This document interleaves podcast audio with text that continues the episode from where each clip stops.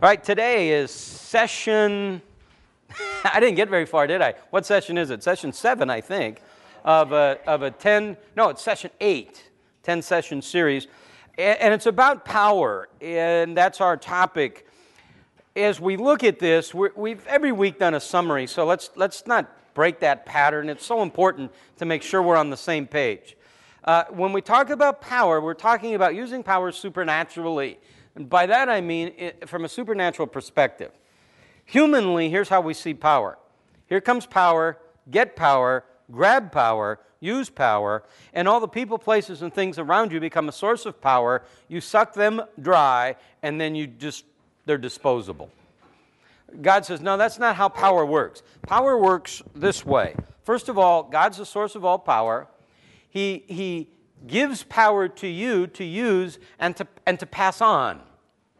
Now, we said, here's how we see that. We see it in four uh, uh, areas in government, in the workplace, in family, in the church. So, for example, in the family, God provides power to mom and dad so that they can indeed empower the kids. So the kids now move out, and, and now we just duplicate or replicate that process again and again and again and again. Same thing in church. God provides power and authority to the elders, the elders to empower the church. Same thing in the workplace. And so our premise in this series has been exactly that. Power, in fact, the subtitle really gives it to you. Power, get it, use it, and give it away. That's the whole idea. We've said, and this is the outline that we followed in the series. We did an introduction, and then we spent five weeks talking about power. In fact, we use that word power as an acronym. Remember? Here's the first thing we talked about proficiency. Right person, right place. Uh, I, I, had a great example of this in my own life uh, this week. I, I we, Susan and I were gone. We left Thursday right after PL, went up to Flag, came back Monday, and we just had a great time. Flag is just, it was, it was perfect. It, it, everything was great. Um, but it's been, I've really had a pretty tough, really, if you get after it, and, and I, don't, I hope this doesn't sound like whining, I've had a pretty tough year and a half. And I'm a big vacation guy and time off guy, and you all know we normally take five or six weeks in August. And last year we took four days and we were gone and came back. And once I was back, I said, if I'm here, I'm going to work. So, I mean, we've been going at it pretty hard. And we've had a lot of things that have, you know, kind of come up. So we were able to get away. And the minute we got back, bam, we're right back into it again. Just lots of stuff. So Tuesday morning, I'm in, I'm in a meeting really early Tuesday morning, and then in a meeting, and my day is probably like yours. I'm in a meeting at 8, then I'm in a meeting at 9, I'm in a meeting at 10, I'm in a meeting at 11, went into a meeting at 12.30 and got out that afternoon at 5.30. And all day I kept saying, there's something, I, there's something I'm supposed to do today. I, there's some, something, it's something. So what, it's something. I get home and Susan said, okay, now you're teaching tonight, right? And I said, that's it. That's what I'm doing. I'm teaching tonight. I knew there was something I was supposed to do today. And it's just it, it tired, a lot of stuff going on. I got back and I was teaching our 20 somethings. And I walk into that room and, and I got on the platform and, it, and I was, it was like I was on fire. It was like I just tingled from head to toe. And I'm in the process of doing this, teaching, and I'm thinking, I'm made for this. This is what I'm made to do. It, it, and that's what I mean by proficiency. You're just right there and you're saying, even when I'm tired, even when I'm exhausted, all of a sudden, when I'm doing what God's wired me to do, there, there's a, a shot of adrenaline.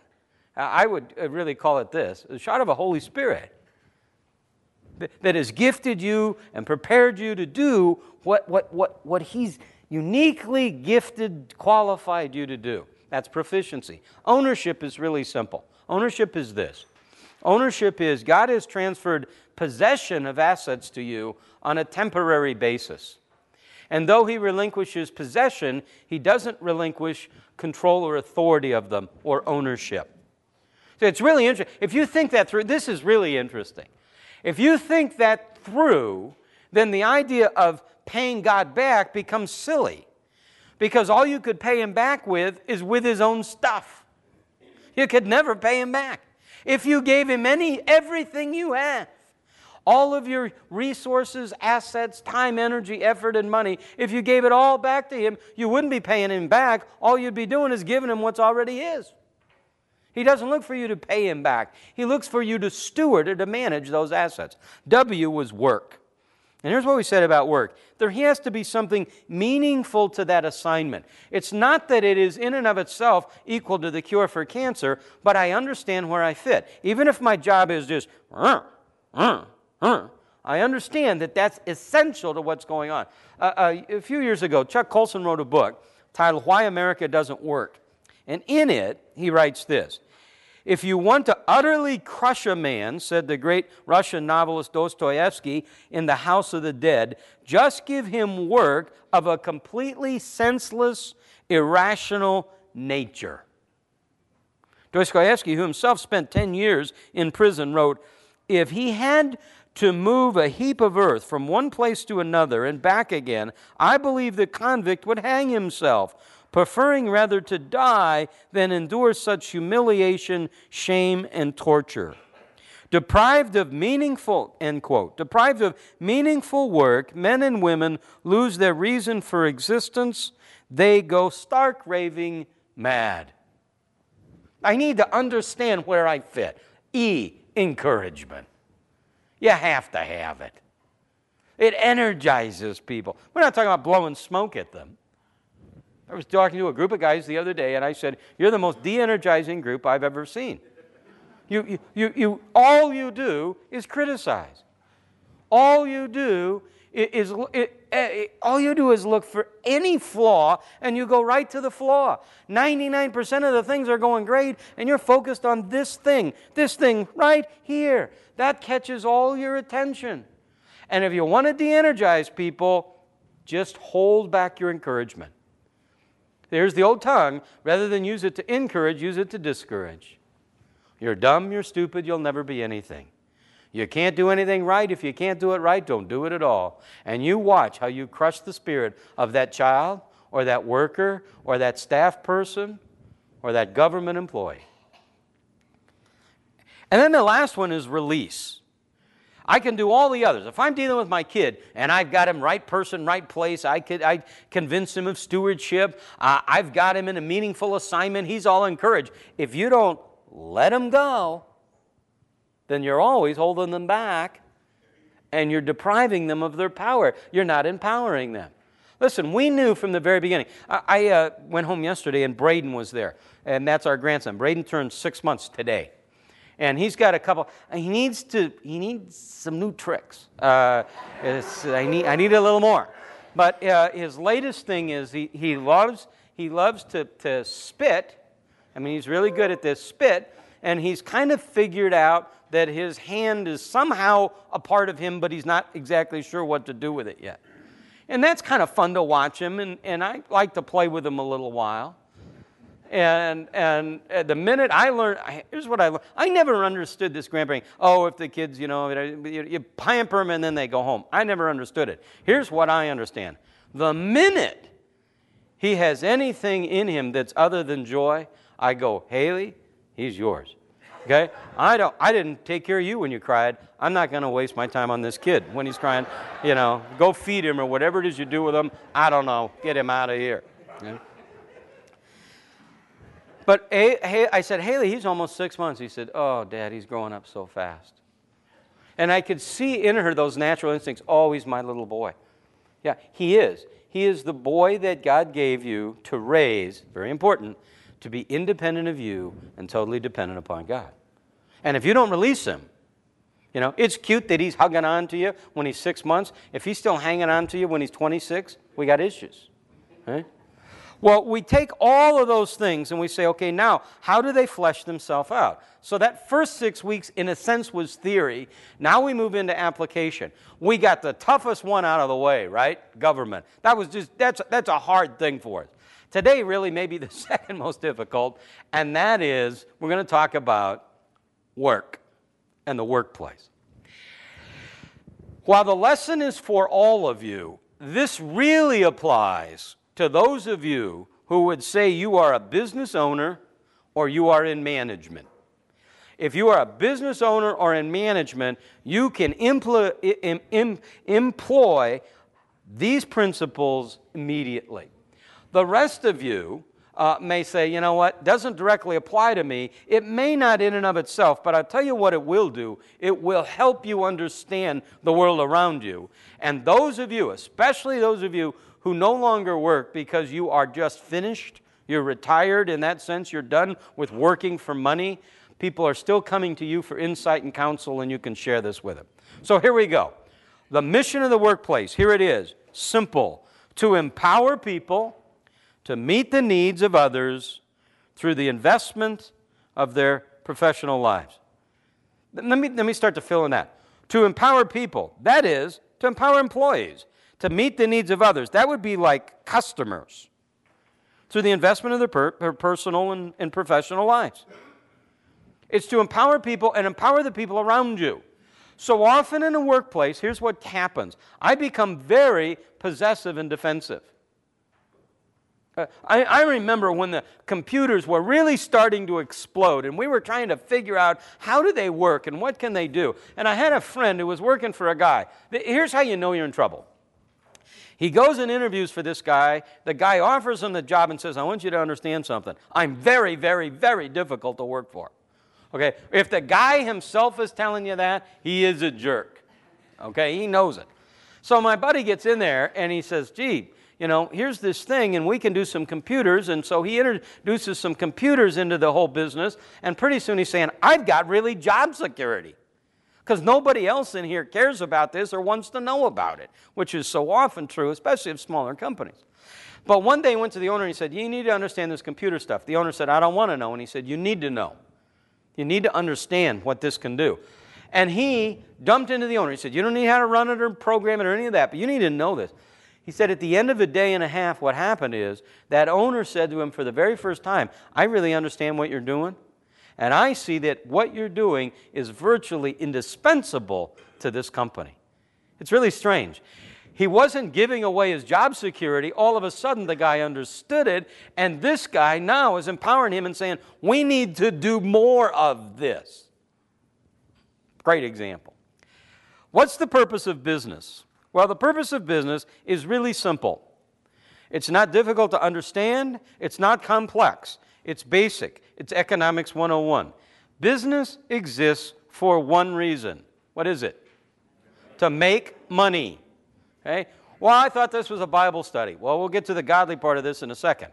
But here we go. This is why you're in business to make dough.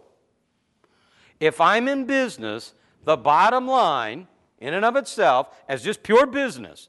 If I go to Wharton or Harvard or any other, the purpose of business is this to make money. Now, that's a short term view. I would suggest to you there's a long term view. If I take the long term view, my experience, the short term view takes care of itself. Now, if we're going to talk long term, we have to talk about our faith in Christ. I'm going, to, I'm going to invite you to open your Bibles to the Gospel of Luke, I want to look at three passages, and I want you to see the importance of long term. So, in a sense, we're kind of hitting the pause button here in our study. We're going to retool, redirect this a little bit, and then bring that long term back to the short term. I want to look at, at Luke chapter 18. And then we're going to look at Luke chapter 16 and then Luke chapter 12. Luke chapter 18, verse 18. And this will set the groundwork for this long term view. There is this uh, certain uh, ruler who comes to Jesus and he says, Good teacher, what should I do to inherit eternal life? And Jesus said to him, Why do you call me good? No one is good except God alone. Let me just stop for a second. This is really important. Jesus, by the way, then goes on and answers the question. He's not looking for input or dialogue or discussion or debate. He said, Listen, you come to me and call me good. I want you to understand something. The way you define good as it relates to me is that good equals God. So the question is, what do I do to inherit eternal life? And I'm now at the source that I really want to be at to the answer this question. See what I'm saying?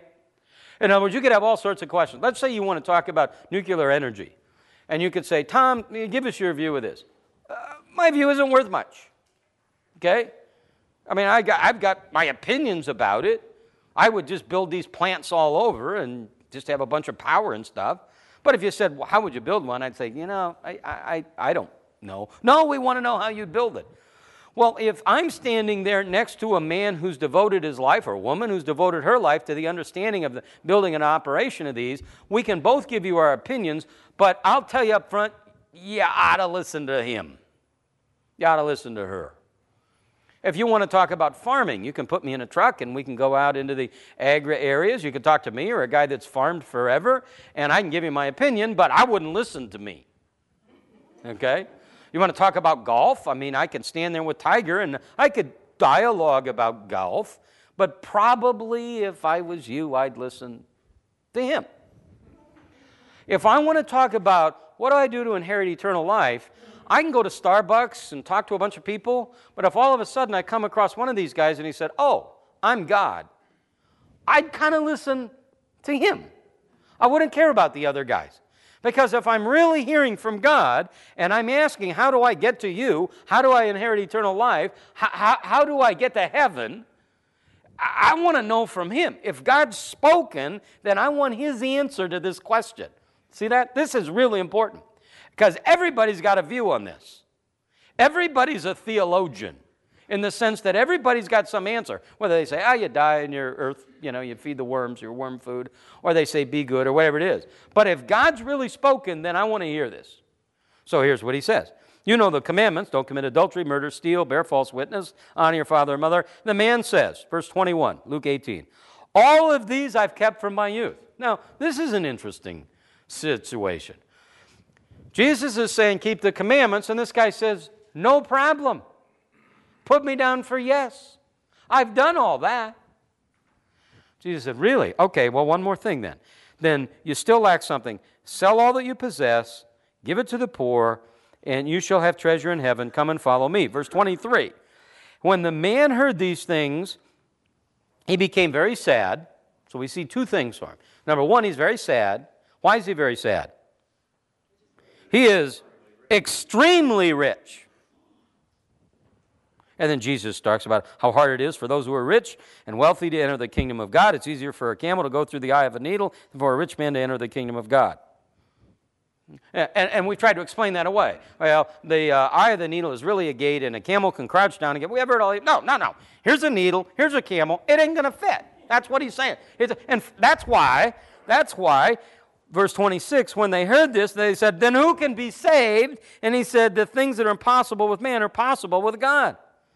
Now, here's what Jesus is not saying Jesus is not saying you can earn your salvation, he's saying exactly the opposite. This guy says, I've kept all these commandments. Jesus said, Really? All of them? Yes, yes, yes, got them all. He said, Well, the first one is let's not have any false gods. No God but me. So you sell everything. He said, Well, I'm not going to sell anything. Why? Well, because I'm rich. That's my God. Jesus is saying, You didn't keep 10, you didn't get by one. Jesus is not teaching salvation by philanthropy. He's not teaching that I have this stuff, and as long as I have this stuff, I am not saved, so I give it to you, and you give it to him, and we pass it, and, and, and, and God willing, we won't have it in our possession when we die. No. All he's doing is pointing out that humanly you can't save yourself. It's an act of God. God saves you. I'm a follower of Christ. How'd you get there? God put you there look at chapter 16. There's kind of a little fleshing out of this that's pretty interesting. Uh, Jesus is uh, telling a story of a certain rich man, Luke 16, 19. He's a rich man habitually dressed in purple, fine linens. There's a poor man, his name is Lazarus. Lazarus is kind of hanging around. He, he, he would love just to have the crumbs from this man. Here's what happens both die for sake, and let's, we don't want to parse this, but for sake of this discussion, the rich man is in hell, the poor man is in heaven. It's important to see the rich man's in, not in hell because he's rich, and the poor man's not in heaven because he's poor. And the man who is in hell said, I beg you, Father. Okay? He's asked that, that, that the poor man would come and just dip his finger in the water and give him relief. And, and that isn't going to happen. And then he said, Then I beg you, Father, that you send him to my father's house. I have five brothers, that he may warn them, lest they also come to this place of torment. And Abraham said, They have Moses and the prophets, let him hear. What's he saying? They've got the scripture. Let them read, let them hear. And, and he said, and he said, No, Father Abraham. If someone goes to them from the dead, they'll repent. And he said, If they don't listen to Moses and the prophets, neither will they be persuaded if someone rises from the dead. That would be Jesus. See, I get this all the time. I love to do funerals. I, I don't like to do weddings so much, but I love to do the funerals. The most difficult funeral to do is for a man you don't know or a person you don't know who, who they tell you is not a Christian. That's the most difficult uh, funeral to do. So here's what I will do in, that situation I will say, Here's Bob. Okay? Bob's dead. Can't help you there. Now, I can't even talk about Bob because I don't know Bob. So you all are going to have to eulogize Bob. So, see, I stay out of that part. Now it's my part to close it, and I'll say, think with me for a second. Imagine if Bob could come back today, right now, into this room. What would he say to you? And your instinct is to say, well, he'd say, Oh, I, I, I, I'm so happy to be with you, or I love you so much, or I miss you so much. And I'm saying, No, based on this story, here's what I think he'd say to you. I think he'd say, There's a heaven to gain and a hell to shun. The stakes could not be higher. We're talking about your eternal destiny. See, you better think long term. That's what I'm trying. That's what I'm trying to get at. But as I think long term, here's what happened. It affects how I think today, how I act today. I become a follower of Christ. I understand who Jesus is. I understand who I am. Let me explain this to you. Every person comes into the world and we sin. Our sin separates us from God. God is a God of perfection. God is a God of love, and because He's a God of love, He's a God of hate, and He hates sin, and He must judge sin. And every sin that's ever committed, yours, mine, ours, everyone, every sin that's been committed must be paid for. And the wage of sin is death. Something has to die, something has to suffer. So every sin will be paid for in one of two ways either A, by Jesus Christ on the cross, or B, by you or me, whoever refuses Christ, be spending eternity in hell paying the price for that sin. Now, that's the truth. Now, that long term reality starts to affect how I live today. Look at Luke chapter 12. It's a great parable. If you've been around here for a while, in your Bible, it's probably all marked up because it's a guy who is rich. In this case, he's in agribusiness made a lot of money. Annual crop, and we'll just assign a value to it, annual crop yields um, half a million dollars. But on this particular year, he makes $5 million. Bumper crop. Well, he has a dilemma. What am I going to do with all this excess? And that's what he begins to try to figure out here in Luke chapter 12, verse 17. This is what I'll do. And we've told you before if you mark or circle or mark up your Bible, you'll see that singular personal pronoun. You want to just mark it because it's all about I, me, my. What shall I do? I have no place to store my grain. This is what I'll do. I'll tear down my barns. Uh, I'll build larger ones. My, my, me, me. We see it all over. Okay? And God said to him, You fool, this very night your soul be required of you. Now who will have what you've prepared? And then, and then what Jesus talks about is don't be anxious about stuff. Like, in fact, he says, verse 24, consider the ravens. They neither sow nor reap, and yet they have no storeroom, and yet God feeds them. Aren't you more valuable than a bird? By the way, the answer is what? Yeah, you are more valuable than a bird. Good for you. And which of you, and, and which of you, by being anxious, can add a single cubit to your lifespan? Here's what he's saying worrying about this stuff isn't going to help you live any longer. After Jesus unpacks all this, saying, Don't worry about what you're going to eat or what you're going to wear, where you're going to live, he said this Where your treasure is, there your heart will be also. So here's what we've tried to do, successfully or not. We've tried to say, Think long term. Do I understand who God is? Do I have a relationship with Him through Christ?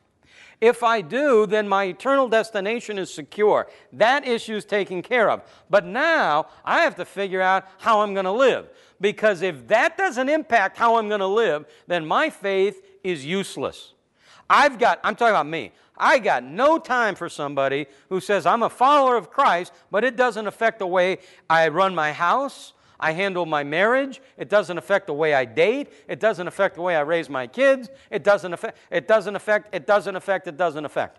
I know all the verses. I can win a game of Bible trivia. I don't care about that. I honestly don't. My experience has been generally we need to be reminded more than instructed. Most of you aren't doing what you already know. Why do you want to go read another book about something and just pile more guilt on yourself?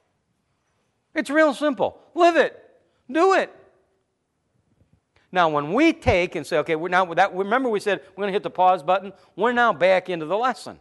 Now I'm dealing with work. I've got to bring this into the workplace. I cannot segmentize my life and take over. I don't know if segmentize a word. It's the word today. It is. It's in the vocabulary. Segment would be better, but segmentize has a certain pizzazz to it. I can't, I can't segment my life or segmentize. I'm going with segmentize. I like that. You know? I can't do it. I can't separate it. I can't come in here. If there's nothing worse. There's nothing that Christians, non Christians hate more than somebody who comes into a church on Sunday with a big old honking Bible, spitting out all this righteous stuff, and then you just live like a pig the rest of the week. You treat people like dirt at work. You're abusive to everybody around you. I really think at that point you have to question whether you're a follower of Christ or not. You may be a Bible scholar. You may have a PhD in church but you aren't a follower of Christ. See, that's the stakes. And we got to go deeper here. If you're in the workplace and you don't take this into the workplace, then I don't think you're ever going to be fulfilled as a follower of Christ. Because as you get more serious about your relationship with Him, you're now talking about the area that occupies a third of your waking hours, at least. And you're saying it doesn't impact that? So I give you from here. I'm going to give you a lot of opinion and, and a lot of experience, and, and you can blow it off. I don't, I don't care. Okay? But I just want to tell you what I, what I think, what I think is important. There's kind of an evolution of an average business. Remember, we're talking, all of you are participants, but it really is toward you that are really owners and managers. Eh, eh, when a business starts, oftentimes it's just a customer and an owner. You got an idea or you got a product, and you have a customer and your mortgage payment is in their pocket and you got to figure out how to get it out.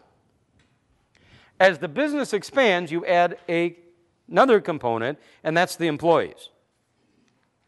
If the business continues to grow, there may be a layer even between the owners and the employees, and that's middle management. Just so you know, I feel your pain. That's the worst place to be. Okay? If I'm in middle management, here's what's happening the customers are sucking me dry. The employers are sucking me dry, and the owner's sucking me dry. The operative word, by the way, in your job description is what? It sucks, okay? it's sucking everywhere. Right? But that's middle management. No, no, you kind of want to get out of that job. But that's the whole evolution of business. So we're all concerned about needs. Here's what I'm saying in this revolutionary approach to this stuff is I want you to understand the needs especially of everybody involved. Customers have needs, bosses have. I want you to understand employees' needs. And they're basically very simple. And to be really honest and frank, they're everybody's needs. Here you go survival, success, and significance. A person has to survive. I'm playing golf one day with, his, with a, in a foursome. There's a guy in there I don't know. And so I, I, and I happen to end up in the cart with him. I, I don't understand how that happened. So I'm in the car with this guy I don't know, and so I'm, I'm, I can I'll meet new people. So I'm, I don't know what to talk to him about. So I say, well, what do you do? Well, I run a business. What do you do? And he talked about it.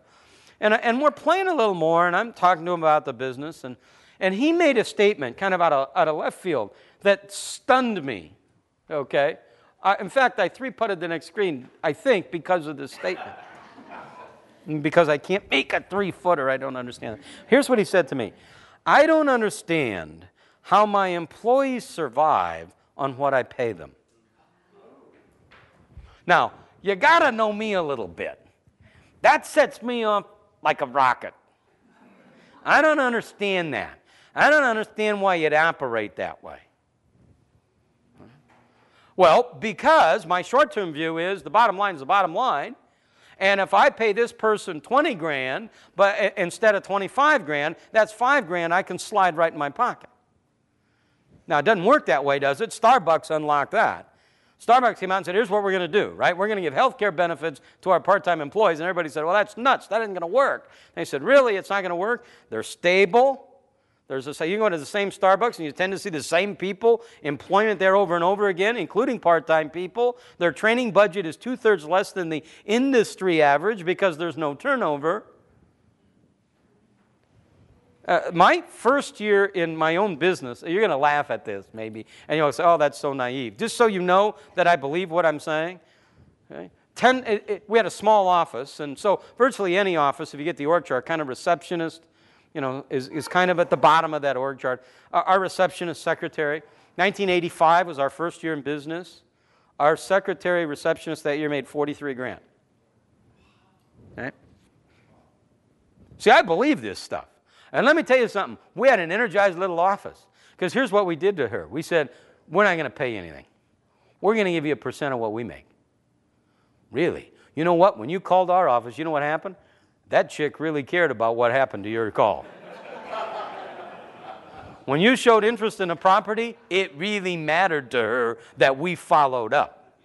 She didn't blow you off. You weren't a hassle. You were a hamburger to her, okay? you weren't a customer. And you talk about energized environment, this place is, and I mean, uh, did you catch what I said? That was 20 years ago. I have no idea what that's worth today. Now, you may look at that and say that's stupid, but you know what? Everybody in our company was really happy. Am I suggesting to you that's how? No, I'm not. But I'm saying well, I want to challenge your paradigm that says my receptionist makes 18 grand because that's what the marketplace says, or 20 grand. I don't even know. I'm out of touch. I don't know what the number is. Let's say it's 20 grand. Why do you pay her 20 grand? Because that's what everybody pays. My question is, why do you pay her what everybody pays? How's she supposed to live on that? Why don't you, why don't you pay her 23? It's three grand. You're going to blow that in a, in, a, in, a, in a trip to, oh, way more than that, to go into Pebble Beach to stay at the lodge and play golf twice. And it doesn't affect you at all. And it energizes, this is what I'm saying to you, it energizes the marketplace. Now, you just don't willy nilly start throwing out money, okay? I'm not a Democrat. Uh, uh, Oh, we have to be careful. I'm saying, listen, you don't just willy nilly pass out the money, but now all of a sudden you understand. I got to make sure we take that out of the tape. Yeah. Can't put, that can't go on the radio. But, but we can't just, we, we can't just give it away, right? But, but that's what I'm saying. They have to survive. Here's the second thing they need to succeed. There needs to be success. And, and I will tell you something. This, this, is, this is a great truth. It took me a while to learn this. Once I did, I went, mm, that's right. Somebody is never going to have enough of something that they really don't need. They're never going to have enough of it. If I don't really need it, I mean need it crucially. Now, you have basic needs, you know, food, shelter, all that stuff. But if, if, I, if, if I sit down and say, I need success, I need to succeed, it blows me away. I don't understand it. I do not have a file for the person who's motivated by the potential to get a desk set. I don't understand it. I don't know. We're going to have this contest for a desk set. If I want a desk set, I'll go to Staples and get one. I'm not going to go work harder for a desk set. But people do it. What's that tell you? For pins and plaques and promotions, people kill themselves. Why? They want to succeed. Here you go. Success is just a part of doing what I'm doing and doing it well, getting some level of recognition, financial success, and, and, and rewards, but many of you aren't even motivated by that. You know, you got enough. I mean, how, how many trips to the Bahamas do you need?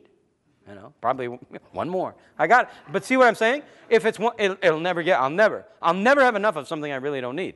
What you really need is not success, though you need that. You need that stroking. Someone wrote this People need to experience success, but once they get it, the thrill is over. It must be duplicated at a deeper level, and a deeper level ultimately becomes empty and hollow.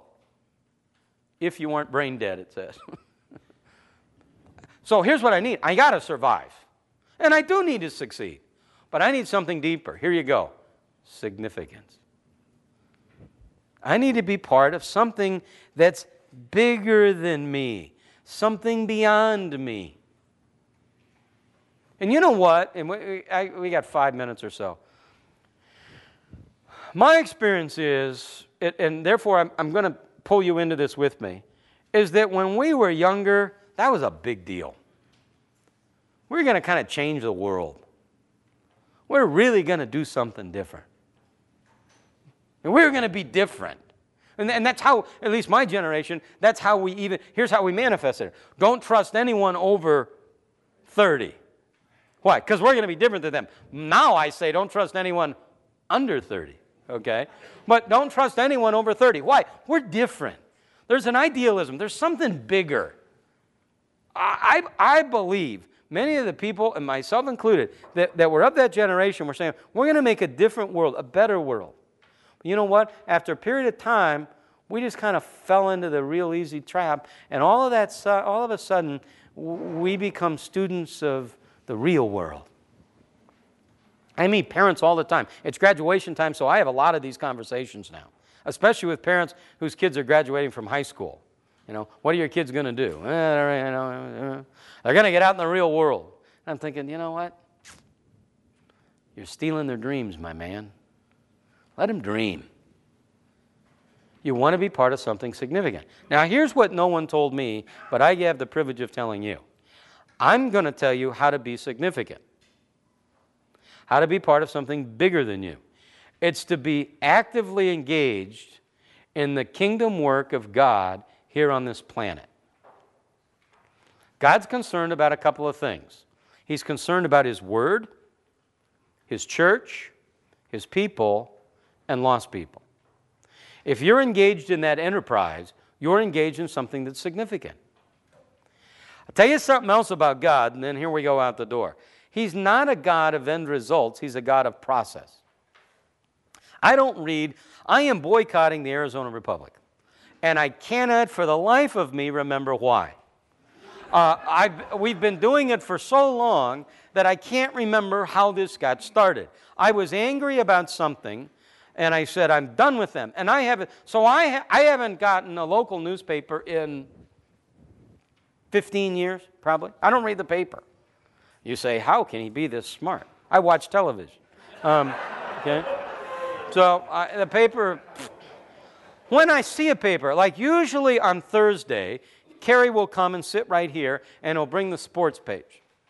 And that's about the only time in the week I read the paper. When I pick up the sports page, I do, I do what I go right to the standings. I go right to wins and losses. If I get on the computer on Monday and I'm looking up from the tour stuff, I want to know who won, what they win. I don't care why if the wind blew. Couldn't care less. I want to know who won and why. There it is. Who won? Boom. End results. God is exactly the opposite. God doesn't care about the end result. God cares about the process.